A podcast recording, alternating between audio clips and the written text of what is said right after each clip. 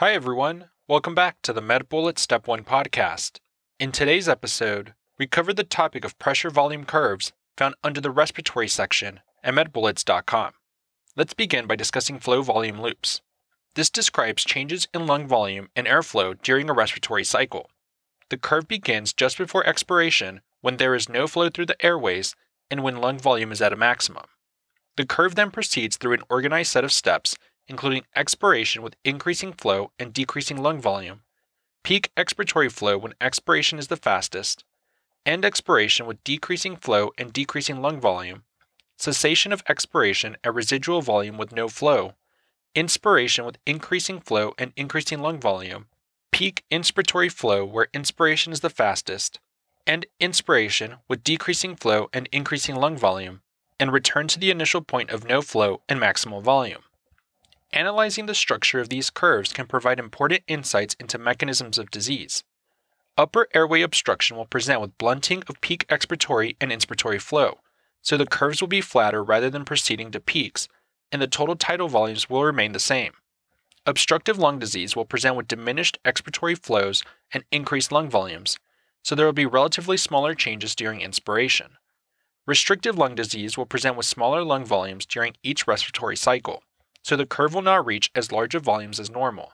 Now let's discuss compliance. This describes the distensibility of the respiratory system. It describes a change in lung volume for a given change in pressure. Remember that there will be an increase in compliance in emphysema, but a decrease in compliance in pulmonary fibrosis, pulmonary edema, A R D S, and chest wall disease. Now let's discuss elastance. This describes the elastic properties of the respiratory system, and it is the inverse of compliance. So elastance is equal to a change in pressure for a given change in volume. Remember that lungs tend to collapse inward and the chest wall tends to expand outward. Now let's discuss pressure volume curves. Let's begin by discussing the curve when the volume is equal to the F R C, or the functional residual capacity. At this point, the F R C is equal to the volume in lungs at the end of normal tidal expiration. So the airway pressure is equal to the atmospheric pressure, which means that there is no airflow. The collapsing force from the lungs is equal to the expanding force from the chest wall, and the resting volume when there is no airflow is at the end of tidal expiration, so the combined lung and chest wall system is at equilibrium. When the volume is less than the F R C, or that is, at the end of forced expiration, there is a decrease in the volume of the lungs, which leads to a decrease in the collapsing force on the lungs and an increase in expanding force on the chest wall, so the combined lung and chest wall system, quote-unquote, wants to expand. When the volume is greater than the F R C, that is, during inspiration, there's an increase in the volume of lungs, which leads to an increase in the collapsing force on the lungs and a decrease in the expanding force of the chest wall, so the combined lung and chest wall system, quote-unquote, wants to collapse. Now that we've discussed the major points relating to pressure volume curves, let's walk through some questions to apply what we've learned and get a sense of how the topic might be tested. For the first question, consider the following clinical scenario. A scientist is designing experiments to better appreciate how the lung expands. He acquires two sets of cat lungs and fills one set with saline. He plots changes in the lung's volumes with respect to pressure. The pressure volume loop of the liquid ventilated lung is different from the gas ventilated lung because of what property?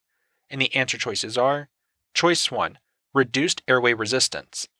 Choice two, increased residual volume. Choice three, more pronounced hysteresis.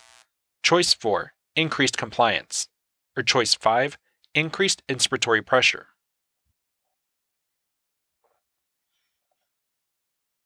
The best answer to this question is choice four, increased compliance. This question assesses your familiarity of the pressure volume curve in respiratory physiology. The liquid ventilated lung has increased compliance compared to the gas ventilated lung, thus producing a steep curve. In normal respiration, lung volume is always less during inhalation than exhalation at any given pressure.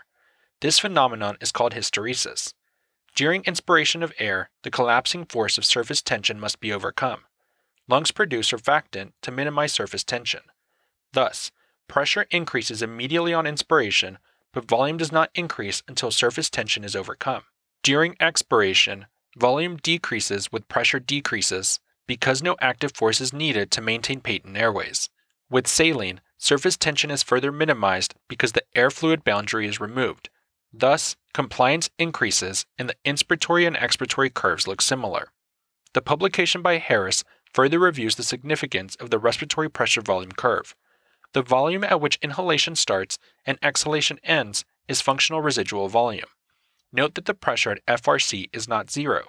This pressure is called peak end expiratory pressure, or PEEP.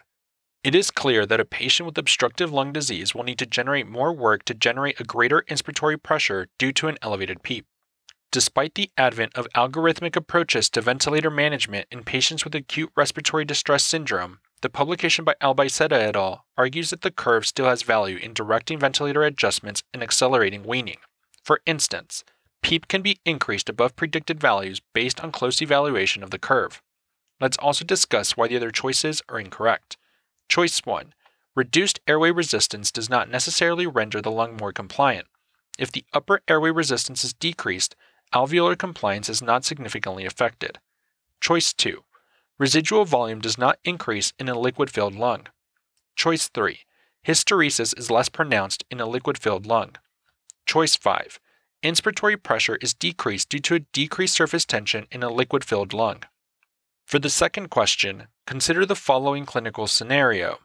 A sixty-year-old woman with a history of emphysema has been referred by her pulmonologist for follow-up pulmonary function testing. During the test, the patient reaches a point where her airway pressure is equal to the atmospheric pressure. Which of the following is most likely to be found during this respiratory state? And the answer choices are: Choice one. Pulmonary vascular resistance is at a maximum. Choice two.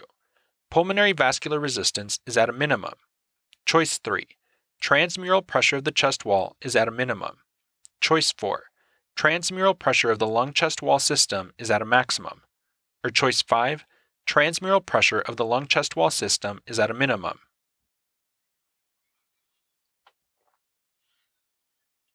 The best answer to this question is choice two. Pulmonary vascular resistance is at a minimum. Atmospheric pressure equals airway pressure at the end of a normal tidal expiration, during which pulmonary vascular resistance is at a minimum. The P V R varies throughout the respiratory cycle and is determined by the resistance of both the alveolar vessels and the extraalveolar vessels, such as the parenchymal vessels. At lower lung volumes, less distended alveoli result in less compression of the alveolar vessels, which decreases P V R. However, at lower lung volumes, extraalveolar vessels also tend to collapse, which increases P V R. The balance of these competing effects on resistance results in the lowest P V R at the functional residual capacity, which is the lung volume at the end of a normal tidal expiration. Let's also discuss why the other choices are incorrect. Choice one. Pulmonary vascular resistance is at a minimum, not maximum, at F R C. Choice three.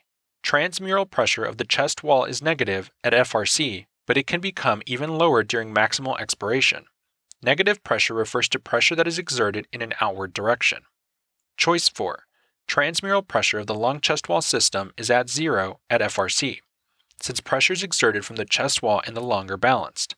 The transmural pressure of the system can further increase during inspiration when the transmural pressure of the chest wall and lung are both positive. Choice five. Transmural pressure of the lung chest wall system is zero at F R C. The transmural pressure of the system can become negative during maximal expiration. Finally, a bullet summary. Functional residual capacity is the lung volume at the end of a normal tidal expiration when pulmonary vascular resistance is at a minimum. That's all for this review about pressure volume curves. We hope that was helpful. This is the MedBullets Step one podcast, a daily audio review session from MedBullets, the free learning and collaboration community for medical student education. As a reminder, you can follow along with these podcast episodes by reviewing the topics directly on medbullets dot com. You can listen to these episodes on the MedBullets website or phone app while reading through the topic.